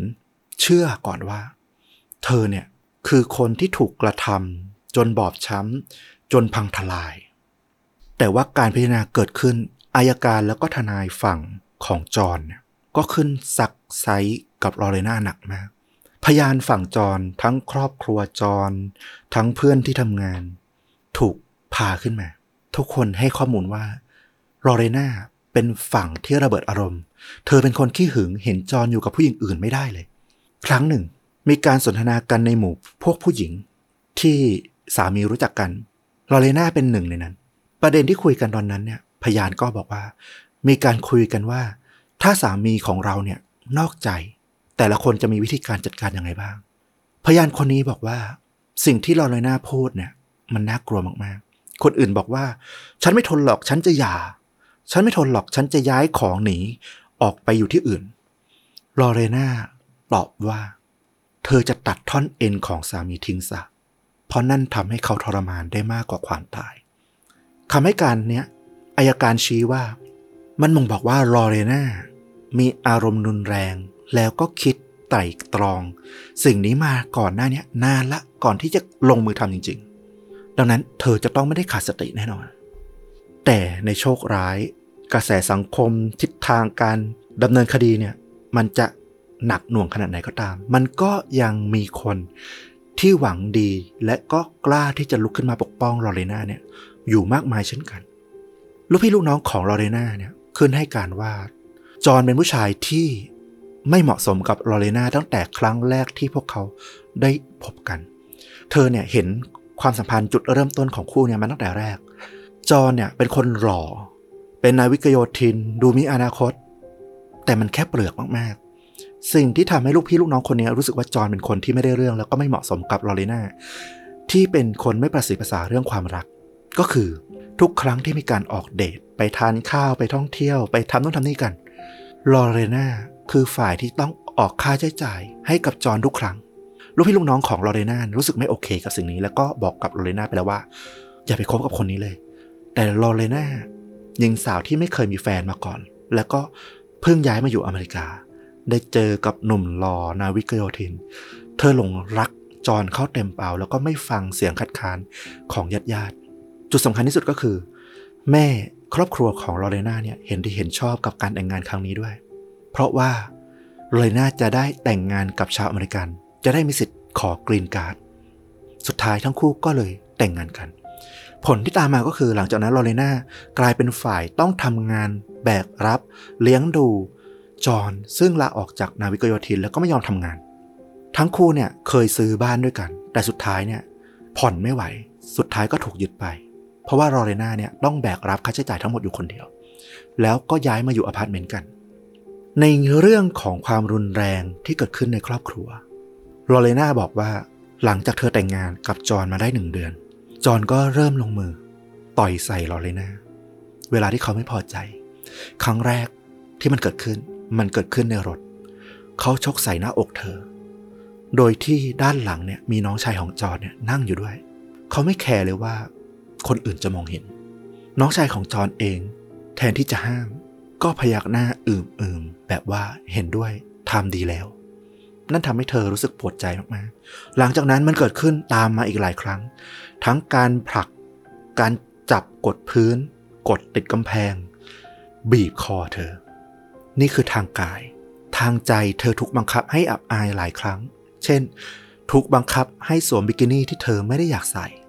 แล้วก็อยู่ในห้องโดยที่มีเพื่อนชายของจอนเนี่ยมาเยี่ยม ทุกครั้งที่จอนไปกินดื่มกับเพื่อนกลับมาถึงห้อง ตีสามตีสี่จอนจะมาข่มขืนลอเรนามันเกิดขึ้นบ่อยครั้งมาก เธอแทบจะรู้เลยว่า ถ้าจอนกลับมาที่ห้องช่วงตีสามตีสี่มันจะเกิดอะไรขึ้น เธอขัดขืนเขาเสมอ เพราะว่าจอห์นมีรสนิยมที่วิตถาร พอสมควร นอกจากเรื่องของการได้ลงไม้ลงมือใช้ความรุนแรง เหมือนจะทำการข่มขืนแล้วได้อารมณ์มีอารมณ์ เขายังชอบมีเซ็ก ผ่านทางประตูหลัง แล้วก็ใช้ความรุนแรงกับเธออย่างหนัก จนกระทั่งเธอเนี่ยเลือดออกทางทวารเพื่อนบ้านที่อาศัยอยู่ที่อพาร์ตเมนต์ด้วยกันเนี่ยหลายคนยินดีขึ้นมาให้การ แล้วก็ชี้ว่าพวกเขาเนี่ยทุกคนต่างเคยได้ยินเสียงลอเรน่ากรีดร้อง เวลาที่เจอลอเรน่าด้านนอกเนี่ยพวกเขาสังเกตเห็นเลยว่าลอเรน่ามักจะเมคอัพทาผิว แต่งหน้าหนากว่าปกติ มันน่าจะปกปิดรอยฟกช้ำบนตัวของเธอเอาไว้ พวกเขาคิดว่าจอนจะต้องทำอะไรกับเธอสักอย่าง แต่ไม่รู้ว่าอะไร บางครั้งได้ยินเสียงร้องเสียงทะเลาะโวยวาย เสียงลอเรน่าร้อง เพื่อนบ้านทนไม่ไหวโทรแจ้งตำรวจให้มาช่วยดู แต่ปรากฏว่าพอตำรวจมาถึง จอห์นก็เปลี่ยนหน้าจากคนที่กำลังใช้ความรุนแรงทะเลาะกับภรรยาอยู่ เปิดไปเจอตำรวจเขากลายเป็นไนส์กายพูดคุยสนุกสนานสุภาพขึ้นมาทันควัน ตำรวจที่ไปเคาะประตู ในครั้งนั้นเนี่ยก็ให้การว่า เออ จอนเขาก็ดูเป็นคนที่ไม่ได้ใช้ความรุนแรงนะไม่ดูไม่ใช่คนที่โมโหโกรธาอะไร เพื่อนบ้านบางคนเนี่ยเคยได้คุยกับจอนและจอนก็เล่าความหลงไหลในเรื่องของเซ็กซ์ซาดิสต่างๆนานาพวกเขารู้เลยว่าลอเรนาจะเจอกับอะไรบ้าง และสิ่งที่เล่ามาทั้งหมดเนี่ยมันเกิดขึ้นซ้ำๆวนไปวนมาตลอดทั้ง 4 ปีที่พวกเขาแต่งงานกัน อนที่ตำรวจเข้ามาตรวจสอบที่ห้องของจอนที่ว่าตามหาไอ้จอนที่มันหายไปในช่วงแรกนั้นนะตำรวจคนนี้ก็ขึ้นให้การบอกว่าใช่เขาพบว่าในห้องนั้นนะมีแผ่นพับ เรื่องวิธีรับมือการข่มขืนและความรุนแรงในครอบครัววางอยู่หลายแผ่น แต่ตอนนั้นพวกเขาไม่ได้คิดอะไร น่าจะเป็นลอเรน่าเองนั่นแหละ ที่ต้องไปหาข้อมูลเพื่อเอาตัวเองรอดอะ เพราะเธอไม่กล้าที่จะเอาไปฟ้องใคร ไม่กล้าที่จะ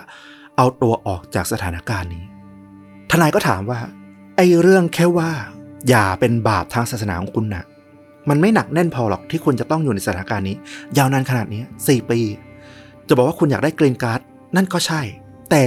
มันจะสำคัญอะไรอะ ถ้าคุณเจอขนาดนี้คุณต้องออกมาเรียกร้องความยุติธรรมให้ตัวเองตั้งนานแล้วไม่ใช่หรอไม่ใช่ทนมาสี่ปีอย่างนี้ แล้วระเบิดอารมณ์ไปตัดอวัยวะของจอนแบบนั้นทำไมคุณถึงไม่ออกมาพูดก่อนหน้านี้ลอเรนาเล่าว่าเธอกลัวจอนสุดหัวใจ เธอเหมือนเป็นลูกไก่ในกำมือของจอห์นเขาขู่เธอ เคยจับเธอขึ้นมาบนที่ระเบียง ชั้นสามชั้นสี่จับเธอกดลงไปมองลงไปด้านล่างแล้วก็บอกว่า ถ้าเธอหนีเข้าไปหรือไปฟ้องใคร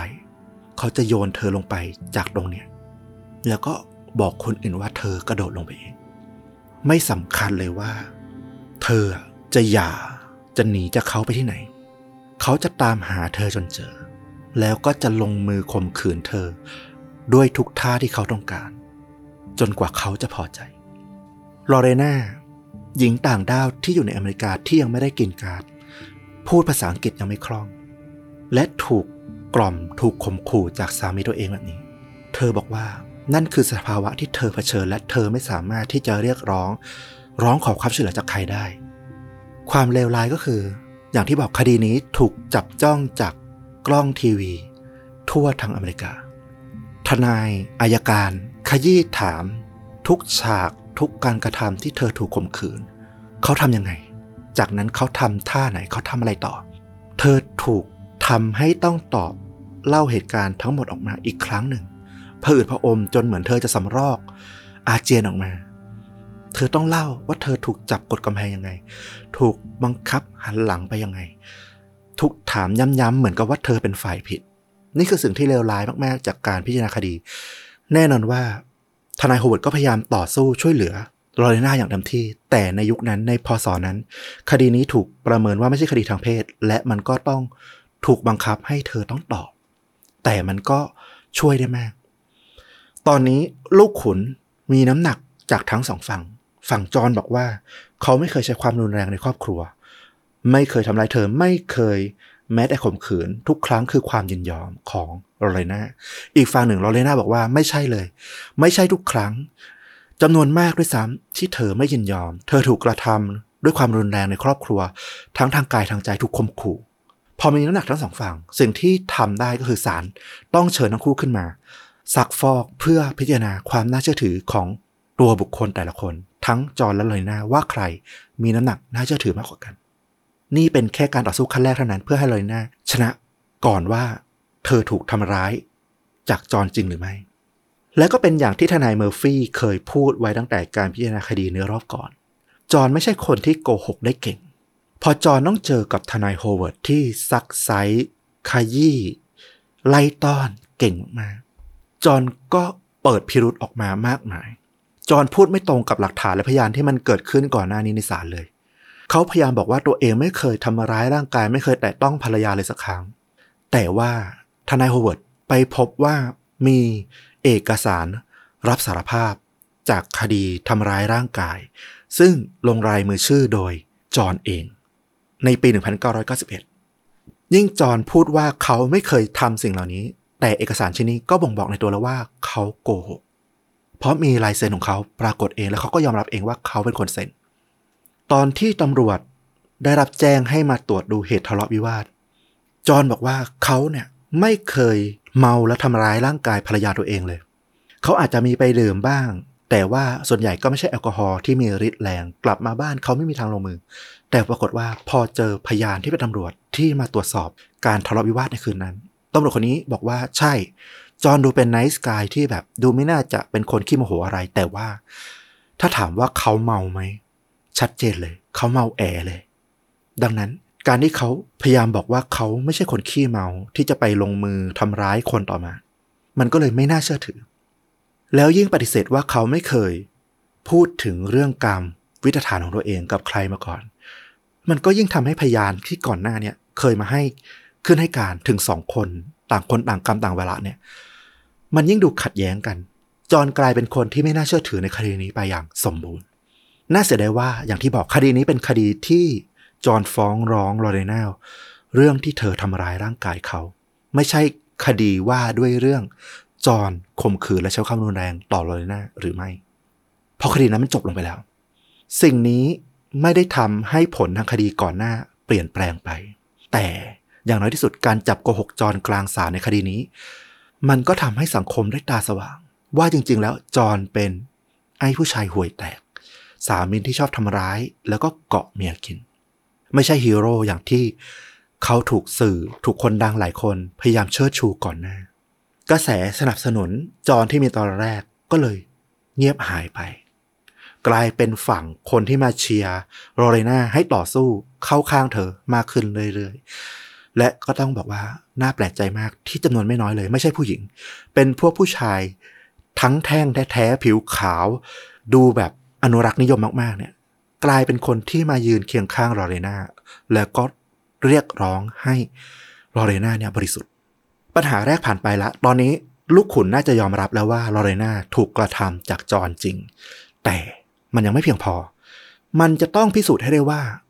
เธอถูกกระทำเนี่ย แล้วมันหนักหนาจนถึงขั้น ที่ตอนที่เธอทำร้ายร่างกายจอนเอามีดมาหั่นทิ้งเนี่ย เธออยู่ในภาวะวิกลจริต ชั่วขณะจริงหรือไม่ ซึ่งอันนี้พิสูจน์ยากมาก ผู้เชี่ยวชาญด้านจิตวิทยา ที่เคยขึ้นให้การพิสูจน์ในคดีแบบนี้ยอมรับเลยว่ายากมากที่เราเลยน่าจะพิสูจน์ตัวเองว่า วิกลจริตชั่วคราวในขณะนั้นหรือไม่ ตลอดชั่วอายุการทำงานในอาชีพของเขาเนี่ย ที่เจอคดีที่อ้างเรื่องนี้ขึ้นมาเนี่ย เขาพบว่ามีแค่สองครั้งเท่านั้นเอง ที่สามารถโน้มน้าวให้ลูกขุนเชื่อได้จริง ๆ ว่า วิกลจริตขณะลงมือ อีก มากมายเป็นสิบสิบคดีร้อยคดีเนี่ย ลูกขุนไม่เชื่อเลย ว่าจำเลยเนี่ยทำไปโดยไม่รู้ตัวขั้นนี้สำคัญมากๆลอเรน่าต้องเสี่ยงสู้ เธออาจจะถูกส่งกลับประเทศ แล้วก็ไม่มีสิทธิ์กลับอเมริกาอีก อย่างโชคร้ายเธออาจจะต้องติดคุกไปอีก 20 ปี ถ้าพิสูจน์ไม่ได้ว่า เธอมีสติหรือไม่มีสติในระหว่างที่ลงมือ เธอต้องเค้นเรื่องราวในชีวิตของเธอออกมา สิ่งที่น่าตกใจก็คือ เธอสารภาพว่า จริง ๆ แล้วเธอเคยตั้งท้องลูกของจอห์นจากการคุมกำเนิดที่ผิดพลาด และทันทีที่รู้จอห์นก็บังคับให้เธอไปทำแท้ง เธอปฏิเสธอย่างหนักแน่น เธอเป็นคริสเตียน การทำแท้งเป็นบาปมหัน เธอรับไม่ได้ แต่จอห์นก็พยายามบอกว่า ดูสิ พวกเราถังแตกนะ ทั้งบ้านมีเธอทำงานอยู่คนเดียวแล้วเงินก็ไม่พอ เราจะเลี้ยงเด็กอีกคนไหวเหรอ คือ จอห์นเป็นผู้ชายงี่เง่าห่วยแตกแล้วก็เป็นพ่อ ที่ไม่มีความสำนึกความเป็นพ่อสักนิดเดียว ถ้าเขาพูดอย่างนี้นะเขาไม่คิดแม้แต่นิดว่า ถ้าเขามีลูกแล้ว เขาจะต้องไปทำงานให้หนักขึ้น หางานให้เป็นชิ้นเป็นอันเป็นหลักเป็นแหล่งเพื่อจะได้เลี้ยงลูก แต่เขากลับบอกกับลอเรนาว่า ไม่ไหวหรอกทำแท้งดีกว่าลอเรนาถูกเป่าหูถูกกล่อม ลดทอนความมั่นใจของเธอลง เขาพยายามบอกว่าเธออะมันก็ไม่ได้หน้าตาดี ไม่ได้สะสวย ไม่มีใครชอบ ไม่ได้มีใครรักเธอเลย เธอไม่มีเพื่อนในอเมริกาด้วยซ้ำเธอพูดอังกฤษก็ไม่คล่อง เธอไม่มีกินการ์ดถ้ามีการฟ้องร้องหรือมีคดีอะไรเกิดขึ้น เธอก็เป็นฝ่ายผิดวันยังค่ำอยู่แล้ว ดังนั้นไปเอาลูกออกซะ มันทำให้เธอ รู้สึกว่า เธอขาดจรไม่ได้ แล้วก็ยอมทำตาม สุดท้ายเธอก็ยอมทำแทง นั่นเป็นแผลใจที่หนักมากๆของเธอ แต่ว่า แม้ว่าจะมีกรณีนี้เกิดขึ้น ผู้เชี่ยวชาญด้านจิตวิทยา แล้วก็อาชญาวิทยาต่างก็ให้ความเห็นกันมากมายว่า แม้ว่าจะฟังเรื่องราวที่มันเกิดขึ้นในศาลที่ลอเรนาออกมาพูดถึงเรื่องราวการถูกกระทำต่างๆ แต่ว่าพวกเขาส่วนใหญ่พิจารณาแล้ว เชื่อว่าลอเรนาไม่ได้วิกลจริตหรือขาดสติ ไม่รู้ตัวขณะที่กระทำความรุนแรงกับจอห์นในคืนนั้น เธอน่าจะแกล้งทำเป็นลืมเรื่องราวในคืนนั้นมากกว่า เพื่อที่จะได้เอาตัวรอดจากคดี เพราะลักษณะของคนที่เกิดอาการวิกลจริต หรือเสียสติชั่ววูบชั่วขณะ มันไม่เหมือนกับที่ลอเรนาให้การหรือเป็นอยู่ ส่วนใหญ่ก็เพ่งเล็งเลยว่า สุดท้ายแล้วคดีนี้น่าจบที่ น่าจะจบที่ลอเรนาต้องรับโทษอาญาอย่างน้อยอาจจะหนักสุดก็ 20 ปี แต่ถ้าทนายโฮเวิร์ดเรียกร้องให้สงสารได้ก็อาจจะลดโทษลงมา แต่สุดท้ายแล้ว เมื่อเธอพ้นโทษ เธอก็ต้องถูกส่งกลับ ที่เอกวาดอร์อยู่ดี นี่คือสื่อและผู้เชี่ยวชาญจากโลกภายนอกพิจารณาคดีนี้ไปก่อนละและจริง ๆ มันก็ควรจะเป็นเช่นนั้น จุดเปลี่ยนสำคัญมันเกิดขึ้น ในการพิจารณาคดีช่วงท้ายๆเลย มีพยานคนหนึ่งที่ไม่ได้ดูมีน้ำหนัก หรือน่าสนใจอะไรเลย ถูกเชิญขึ้นมาเป็นพยาน หญิงคนนี้ไม่เคยปรากฏตัวมาก่อน ในคดีใด ๆ ก่อนหน้านี้เลย นี่เป็นครั้งแรกที่เธอปรากฏตัว ต่อทั้งศาลและต่อสื่อต่อสังคม เธอชื่อว่าเรจิน่า เรจิน่าเป็นลูกค้าร้านเสริมสวยที่ลอเรนาทำงานอยู่ ไม่ใช่ลูกค้าประจำด้วย เธอบังเอิญมีนัดทำเล็บกับลอเรนาในช่วงกลางวันของวันอังคารที่ 22 มิถุนายน ก่อนที่จะเกิดเรื่องราวในคืนนั้น หรือรุ่งเช้าของวันที่ 23 มิถุนายน เรจิน่าบอกว่า เธอจำได้ว่ามันเป็นวันนั้น เพราะว่าเธอลงนัดไว้ด้วยว่าเธอมีนัดทำเล็บกับหญิงสาวที่ชื่อลอร่า คือเธอจดชื่อผิด แต่รอยหน้าก็ไม่ได้ว่าอะไร เธอไปทำเล็บที่ร้านเสริมสวย เธอขึ้นให้การว่าลอเรนาดูไม่มั่นคงมากๆเลย ขณะที่ทำเล็บให้เธอ แขนของเธอเนี่ยมีรอยช้ำเลือดช้ำหนองยาวไปถึงศอก มันทำให้เรจิน่ารู้สึกไม่สบายใจ รู้ทันทีเลยว่าผู้หญิงคนเนี้ย ถูกใช้ความรุนแรงมา แล้วเธอก็ตัวสั่นมือสั่นขณะที่ทำเล็บไปทำเล็บไปก็ทาไม่ตรงมั่ง เบี้ยวมั่งเพราะมือสั่น เรจิน่าต้องขอให้ลอเรนาเนี่ยหยุดพัก แล้วก็พูดคุยกับเธอ มันเกิดอะไรขึ้นเหรอ เธอเป็นอะไรหรือเปล่า ลอเรนาร้องไห้ออกมา ฉันถูกสามีทำร้าย แล้วเธอก็พรั่งพรูเขื่อนแตกร้องไห้ เขาขู่จะฆ่าฉัน ฉันกลัวเขา ฉันหนีเขาไม่ได้เรจิน่าพยายามให้คำปรึกษา พยายามบอกว่าเธอไม่ควรจะอยู่ในสถานการณ์นี้นะ เธอต้องหนีออกมาสิเรจิน่าจำได้เลยว่าตอนนั้นนะเธอร้องไห้ตามไปกับลอเรนาแต่ว่าก็ไม่ได้สามารถช่วยอะไรเธอได้มากกว่านั้น หลังจากนั้นเธอก็แยกย้ายกันไป แล้วก็ไม่รู้ข่าวคราวของลอเรนาอีก สิ่งที่มันเกิดขึ้น อาการที่มันเกิดขึ้นที่เรจิน่าเห็นที่ร้านทำเล็บร้านเสริมสวยลอเรนาที่มีสถานะแบบนั้น มันชัดเจนว่า นี่เป็นอาการของคนที่มีภาวะความเจ็บป่วยทางจิตอย่างรุนแรง และก็เป็นหลักฐานที่ไม่อาจปฏิเสธได้ ไม่สามารถแกล้งทำได้ นั่นทำให้แพทย์ที่ถูกเชิญมาเนี่ย ตอนแรกวินิจฉัยว่าลอเรน่าไม่ใช่คนที่มีภาวะอาการทางจิตที่จะอ้างได้ว่าเป็นบ้าขณะที่ลงมือทำต้องวินิจฉัยใหม่เลย บอกว่าจากที่ฟังเรจิน่าให้การ ภาวะอาการของลอริน่าในช่วงไม่กี่ชั่วโมงก่อนที่เธอจะก่อคดีเนี่ย มันชัดเจนมากว่า เธอน่าจะป่วยทางจิตสะสมอย่างรุนแรง และไม่แปลกเลยถ้าคืนนั้น เธอจะเกิดภาวะหลุดและทำไปโดยที่ไม่รู้ตัว เรื่องนี้จบสวยงาม ลอเรน่าได้รับการตัดสินว่ากระทำไปโดยที่มีภาวะทางจิตและไม่ต้องรับโทษ เหตุการณ์เบื้องหลังที่น่าสนใจมากๆ ในเรื่องนี้ก็คือ เรจิน่าที่ไม่เคยปรากฏตัวมาก่อน ทำไมเธอถึงปรากฏตัวในช่วงเวลาสุดท้าย เป็นฮีโร่ที่มาช่วยเหลือลอเรนาได้ทัน เรจิน่าเป็นคุณแม่ เป็นแม่บ้านทำงานอยู่บ้านเลี้ยงลูก แล้วก็แทบไม่ได้ออกไปไหนมาไหนเลย มีแค่ออกไปร้านเสริมสวยบ้าง นานๆที เธอไม่รู้ได้วยซ้ำว่ามันเกิดคดีดังระดับประเทศเกิดขึ้นในเมืองที่เธออาศัยอยู่ หลายเดือนต่อหลายเดือนที่เกิดเรื่องราวฟ้องร้องระหว่างลอเรนากับจอห์นเนี่ยเธอไม่รู้เรื่องเลย จนกระทั่งวันหนึ่ง เธอนั่งถักไหมพรม ถัก knitting อยู่ในห้อง แล้วก็เปิดทีวีทิ้งไป แล้วมันก็รายงานข่าวเรื่องของลอเรนากับจอห์นบนนั้นพอดี เธอได้เห็นภาพและเธอก็จำได้ทันทีว่านั่นคือหญิงสาวที่เธอไปทำเล็บและเธอก็ให้คำปรึกษาเรื่องที่ว่าสามีทำร้ายร่างกาย เธอรู้ทันทีเลยว่า เธอต้องช่วยให้ข้อมูลนี้กับทางศาลแต่จะทำยังไงล่ะ ตอนนั้นเนี่ย เธอรู้แค่ว่า เธอต้องติดต่อใครสักคนที่มีหลักแหล่ง และเกี่ยวข้องกับคดีนี้ คนที่เธอไม่ควรโทรหาที่สุด แต่เธอก็โทรหา นั่นคืออายการของคดี อายการอีเบิร์ตดูแลคดีนี้ อัยการเป็นฝั่งที่อยู่ตรงข้ามกับลอเรนาอัยการต้องฟ้องแทนรัฐเพื่อเอาผิดลอเรนาจริงๆ แล้วอัยการอีเบิร์ตจะแกล้งปล่อยผ่านละเลยข้อมูลของเรจิน่าอันนี้ก็ได้แล้วเขาก็จะชนะคดี แต่หลังจากได้ฟังเรื่องราวที่เรจิน่าพูดเล่ามา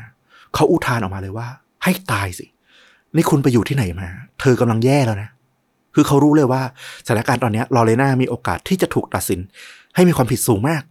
เรจิน่าคือสิ่งที่มาช่วยชีวิตเธอได้จริง ๆ เขาบอกว่า ผมไม่สามารถเอาข้อมูลเนี้ยไปใช้ในคดีได้ ผมอยู่ฝั่งตรงข้ามกับลอเรน่านะคุณต้องโทรหา เบอร์นี้นะ แล้วเล่าทุกอย่างอย่างที่คุณบอกกับผม ให้เขาฟังอัยการอีเบิร์ตให้เบอร์โทรของทนายโฮเวิร์ดกับเรจิน่าไป นั่นทำให้เธอเนี่ยได้กลายมาเป็นพยานปากสำคัญที่สุดของคดีที่สามารถช่วยเหลือลอเรน่าได้ ก็ต้องบอกว่ามันเต็มไปด้วยเรื่องราวของคนที่ต้องการความยุติธรรมและความจริง เหนือกว่าอาคติทางด้านเพศหรือเรื่องของความไม่เป็นธรรมต่าง อย่างที่บอกสุดท้ายลอเรนาหลุดจากคดีนี้ แต่เธอถูกตัดสินให้ต้องไปบำบัดในโรงพยาบาลทางจิตเป็นเวลา 45 วัน แล้วหลังจากนั้นไม่นาน เธอก็ได้รับกรีนการ์ดตามที่เธอใฝ่ฝัน และหลังจากคดีนี้ผ่านพ้นไปหนึ่งปี เธอกับจอห์นก็อยากขาดกันสำเร็จจริง ๆ เรื่องราวของลอเรนาเนี่ยมัน เกี่ยวข้องกับเรื่องของการคุกคามทางเพศเรื่องของความผิดทางเพศที่มันมีมิติที่กว้างขึ้นกว่าการรับรู้ปกติมากๆ โดยเฉพาะเรื่องของการล่วงละเมิดทางเพศ ระหว่างคู่สมรส แนวคิดแล้วก็หลักการเรื่องความยินยอม การมี consent ระหว่างการเพศสัมพันธ์ แบบไหนถึงเรียกว่ายินยอม ถูกพูดถึงในคดีนี้มากมายทีเดียว รวมถึงแม้แต่ว่าไอ้ความยินยอมมีเซ็กซ์ที่ว่าเนี่ยรองรับต่อรสนิยมทางเพศท่าต่างๆ ที่มันเกินเลยกว่าปกติ ด้วยไหม คือเขาอาจจะยินยอมมีเซ็กซ์กับคุณ แต่ว่าอาจจะไม่ได้ยินยอมให้คุณทำอะไรที่มันผิดปกติก็ได้ เรื่องราวหลังจากนั้นก็น่าสนใจพอสมควรลอเรน่าเนี่ย โชคดีมากๆ ได้แต่งงานกับผู้ชายแสนดีคนหนึ่ง แล้วก็มีลูกสาวตัวน้อยๆกับเขา มีชีวิตที่ปกติสุข แล้วเธอก็เลี่ยงที่จะปรากฏตัวออกสื่อ ใช้ชีวิตอย่างเงียบสงบ หลังจากนั้นอีกหลายปี ในทางกลับกันจอห์นบ๊อบบิทยังเสพติดการเป็นดาราเขายังวางไม่ลง เขาพยายามทำให้ตัวเองอยู่ในสื่อสังคมยังอยู่ในแสงไฟ แม้ว่าตอนนั้นชื่อเสียงจะพังทลายไปแล้วก็เถอะ สุดท้ายเขาตัดสินใจ เล่นหนังโป๊ชื่อว่าจอห์นบ๊อบบิทอันคัตเล่าเรื่องของตัวเขาเองที่ไปเป็นชู้กับผู้หญิงผิวดำที่ชื่อว่าลอเรนาซึ่งก็ดันมีสามีเป็นนาวิกโยธินด้วย นี่เป็นหนังโป๊ที่มีชื่อเสียงมากผู้คนต่างสนใจรอดูหนังเรื่องนี้ ไม่ใช่ว่าอยากจะเชียร์อะไรจอนแต่ทุกคนอยากเห็นว่า อวัยวะเพศที่มันถูกตัดแล้วก็ถูกต่อไปใหม่เนี่ยหน้าตามันเป็นยังไง จอนก็ยังคงออกงานทัวร์แจกรายเซ็นประมูลขายกางเกงในตัวเองก็คือ เขาแทบไม่เหลือศักดิ์ศรีในความเป็นผู้ชายของเขาหลงเหลืออีกแล้วเขาถ่ายหนังโปอีกเรื่องชื่อ Franken Penis ยังขายตัวเองกับอวัยวะของตัวเอง เพื่อหาเงินมาเลี้ยงชีวิต เขาคบกับผู้หญิงหลายคนแล้วก็ถูกจับ ในประเด็นเรื่องของการทำร้ายร่างกายแฟนอีกหลายครั้ง ชัดเจนว่าสิ่งที่เกิดขึ้นกับลอเรนาหลายต่อหลายปีนั้นนะมันคือเรื่องที่เป็นนิสัยเป็นสันดานของจอห์นที่แก้ไม่หายจริงๆเขายังติดเหล้าแล้วก็ใช้ความรุนแรงเวลาที่เมา สุดท้ายเขากลายเป็นคนที่เปลี่ยนงานเป็นว่าเล่น แล้วก็ถูกจับฐานขโมยของในร้านค้า ชีวิตพังทลายอย่างสมบูรณ์คำว่าบ๊อบบิทจากนามสกุลของจอห์นเนี่ย ก็ถูกกลายเป็นศัพท์แสลงใหม่ที่สังคมอเมริกันใช้ในช่วงนั้นบ๊อบบิทบ๊อบบิทไทส์ถูกแปลความหมายถึงการถูกตัดน้องชายทิ้ง การตัดน้องชายทิ้ง แล้วก็ใช้กันเหมือนเป็นเรื่องตลกอย่างแพร่หลาย เรื่องนี้ก็สะท้อนค่านิยมแล้วก็เรื่องราวเกี่ยวกับการคุกคามทางเพศและความสำคัญในเรื่องของความยินยอมต่างๆ มากมายทีเดียว น่าสนใจ น่าสนใจมาก แล้วก็ผมว่ามันไม่ใช่ แค่มุมมองมิติในเรื่องเพศแล้วล่ะ ยิ่งถ้าเป็นสมัยนี้ผมว่ามันมองเป็นความสัมพันธ์ระหว่างกันน่ะ ที่ไม่ควรจะต้องมีความรุนแรงเข้ามาเกี่ยวข้องอืมมันให้บทเรียนได้หมดเลย ในมุมของคนที่พยายามจะใช้ความรุนแรง ก็มองได้ว่าต้องตักเตือนตัวเองนะ อย่าทำรสนิยมตัวเองเนี่ย ต้องไปทำกับคนที่เขายอมรับนะ คือต้องบอกว่ารสนิยมของจอห์น ผมก็ไม่ได้มองมันว่าผิดปกติอีกอะคือถ้าเขาไปเจอคนที่รับมันได้ แล้วก็ไม่ทำอะไรที่มันเกินเลยอืมจนถึงอันตรายต่อร่างกาย ผมว่ามันก็เป็นเรื่องส่วนตัวของเขา แต่ก็ต้องหาให้เจออะคนคนนั้นไม่ใช่ว่าจะไปพร่ำเพรื่อกับใครก็ได้อะแล้วในมุมกลับกัน ฝั่งที่จะต้องรองรับความรุนแรง ผมไม่ใช้คำว่าเพศเลยนะ ไม่ใช่ฝั่งเพศหญิง ไม่ใช่ฝั่งเพศชายเลย เพราะทุกวันนี้มันเป็นอะไรก็ได้ไปหมดแล้ว ฝั่งที่ต้องรองรับความรุนแรง คู่ของเราเขามีพฤติกรรมแบบนี้ คุณก็ต้องพยายามหาทางจัดการกับมันอะรักเขาอะรักแหละ แต่มันไหวหรือเปล่า มันโหดร้ายเกินไปแล้วหรือเปล่า ถ้าถึงขั้นที่มันจะก่อร่างสร้างความโหดร้ายต่อร่างกาย หรือต่อจิตใจเราเกินไปก็ต้องถอยออกมานะ ผมรู้แหละว่ามันยากแต่ก็ต้องทำให้ได้อะอืมยังไงฟังเรื่องราวของลอเรน่าก็ใช้เธอนี่แหละเป็นแรงบันดาลใจเนาะเธอต้องทุกข์ทนมากมายแค่ไหน แต่สุดท้ายก็หลุดพ้นมันมาได้ ในที่สุด ความจริงข้อเท็จจริง และระบบยุติธรรม ที่ยุติธรรมจริง ๆ ก็จะทำให้เรื่องราวทั้งหมดมันจบลงด้วยดีอืมเพิ่มเติมอีกนิดนึงเดี๋ยวใครจะคิดว่าผมเนี่ย มองว่าจอห์นไม่ได้ผิดปกตินะ คือผมหมายถึงเรื่องรสนิยมเขาที่อาจจะมีความซาดิสความอะไรเนี่ย มันมีคนที่รับได้ แต่ไอ้นอกเหนือจากนั้นไอ้พยายามใช้ความรุนแรง การกระทำทางเพศที่คู่เขาไม่ยินยอมพร้อมใจอันนี้ผมไม่ได้เห็นด้วยนะครับ อันนี้เน้นย้ำอีกนิดนึง พูดถึงแค่ส่วนนั้นส่วนเดียวเท่านั้น ไม่ใช่เรื่องราวของจอห์นทั้งหมด อืมพูดถึงแค่ความชอบในจิตใจ แต่พฤติกรรมที่มันเลยเถิดเนี่ย รับไม่ได้อยู่แล้วนะอะอันนี้ฝากไว้อีกนิดนึง เดี๋ยวจะตีเจตนากันผิดไปนะครับ ก็พยายามนำเสนอทุกเรื่องให้เห็นทุกแง่มุม แล้วก็ให้ได้ข้อคิดกลับไปแหละ คือผมรู้สึกว่าเรื่องเนี้ยเรื่องทางเพศอาจจะไม่ค่อยกล้าพูดกันในสังคมบ้านเราอืมเวลาพูดมันก็เลยจะต้องพูดทุกแง่มุม แล้วก็ไม่เอาอารมณ์เข้าไปผสมสักเท่าไหร่เออแล้วมันจะได้ประโยชน์เนาะ ใช่ผมว่าเรื่องทางเพศนะนะโดยเฉพาะคำว่าไอ้คุกคามทางเพศที่มันกลายเป็นกระแสพูดถึงมากในช่วงเวลาเนี่ยนะผมว่ามันเป็นเรื่องที่ค่อนข้างใหม่ในบ้านเรานะในแง่ของรายละเอียด ผมเชื่อว่าเออจริง ๆ มันเป็นเรื่องที่ควรจะพูดถกเถียงโดยที่ยกขึ้นมาเป็นลูกตาเป็นจำลองโดยที่ไม่ต้องอ้างอิงถึงบุคคลใดบุคคลหนึ่งนะแต่ มันน่าจะเป็น conversation ที่ดีทีเดียวว่า เรื่องราวที่มันเกิดขึ้นที่เราเห็นในหน้าข่าวนี่แหละ เรื่องของสมาชิกสภาผู้แทนราษฎรหรืออะไรก็ตามเนี่ย จริง ๆ เราอยากจะให้มีการพูดถึงบทบาทการถกเถียงกันที่มันเกิดขึ้นในที่ประชุมของเขานะเราว่ามันน่าจะมีข้อมูลแล้วก็มีแนวคิดอะไรหลายอย่างที่มันเป็นประโยชน์กับสังคมมากๆ เราเชื่อว่าในอนาคตมันอาจจะมี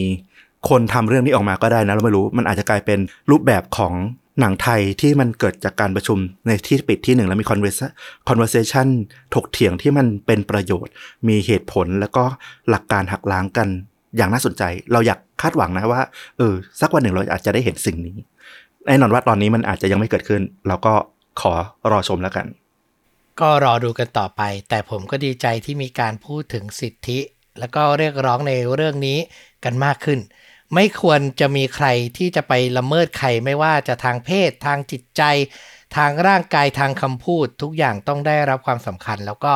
พัฒนาสังคมนี้ให้มันดีขึ้นในทุกแง่มุมกันต่อไปเนาะ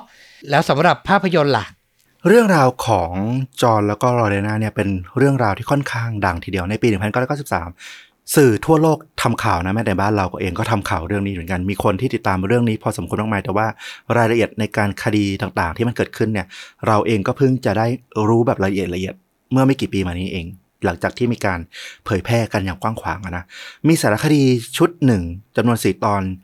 ฉายทางช่องพรามวิดีโอนะของ Amazon ชื่อเรื่องลอเรนาเลย เมื่อปี 2019 ความน่าสนใจก็คือผู้อำนวยการผลิต สารคดีชิ้นนี้เนี่ยคือจอแดนพิวนะพุ่มกับสายสยองขวัญจากเก็ตเอาจากอัสจากอีกหลายเรื่องที่เราชอบอย่างล่าสุดก็มีนบนะเออเขาเป็นผู้อำนวยการผลิตสารคดีเรื่องนี้ด้วย แล้วก็เล่าเรื่องได้ค่อนข้างจะมีสีสันนะ ไม่ได้แบบจะ เค้นดราม่าหรือแบบทำให้ดูน่าสงสาร แต่มันมีรายละเอียดการต่อสู้ทางคดีทั้งสองฝั่งที่น่าสนใจมากๆ ถ้าใครมีเวลาสนใจดูรายละเอียดของคดีเนี่ยลองไปดูสารคดีชุดนี้ได้ แล้วก็การพิจารณาคดีในเรื่องนี้ที่เราพยายามเล่าพยายามเน้นให้เห็นว่าเออมีการสู้กันยังไง ให้ความเห็นยังไงมีแม้แต่การใช้ PR ต่อสู้เพื่อแช่แย่งชิงพื้นที่สื่อเนี่ยก็อยากจะแนะนำให้ไปดูหนังอีกเรื่องหนึ่งหนึ่งเป็นหนังคลาสสิกที่ตอนนี้เนี่ยเอากลับมาฉายใหม่ที่ โรงหนังเฮาส์สามย่านเนาะ12 Angry Men ของซิดนีย์ลูเมตหนังปี 1970 กว่าๆเป็นเรื่องราวของคณะลูกขุนที่ถกเถียงกัน ความยาวประมาณชั่วโมงกว่าๆเนี่ยเกิดขึ้น จากคดีที่มีลูกชายไปสังหารพ่อ ซึ่งมันก็เป็นประเด็นที่ค่อนข้างจะก้ากึ่งและสามารถเหวี่ยงออกซ้ายขวาได้เนาะตามมุมมองอคติแล้วก็ค่านิยม เช่นเดียวกับเรื่องของจอห์นแล้วก็ลอเรน่าเลย ใครที่สนใจก็ลองไปหาชมได้ เป็นอีกเรื่องที่แนะนำ น่าสนใจทั้งสองเรื่องเลย12 Angry Men นี่โลเคชันเดียวแต่ถ่ายทอดเรื่องราวได้เข้มข้นมากจริงอืมๆเป็นต้นฉบับของหนังที่ใช้ dialogue เดินเรื่องที่ดีมากๆนะครับ ไม่อยากให้พลาดกัน ก็ครบถ้วนครับกับ episode นี้เหมือนเดิมครับ ใครชื่นชอบ content ที่เราทำก็ฝากสนับสนุนช่องเรา ด้วยการกดปุ่ม Super Thanks อยู่ใกล้ๆปุ่มกดไลค์กด Subscribe ทาง YouTube หรือจะสมัครสมาชิกช่องสนับสนุนเราเป็นรายเดือนก็ได้เช่นเดียวกัน แล้วกลับมาพบกันใหม่ในตอนต่อไป วันนี้ลาไปก่อนสวัสดีครับ สวัสดีครับ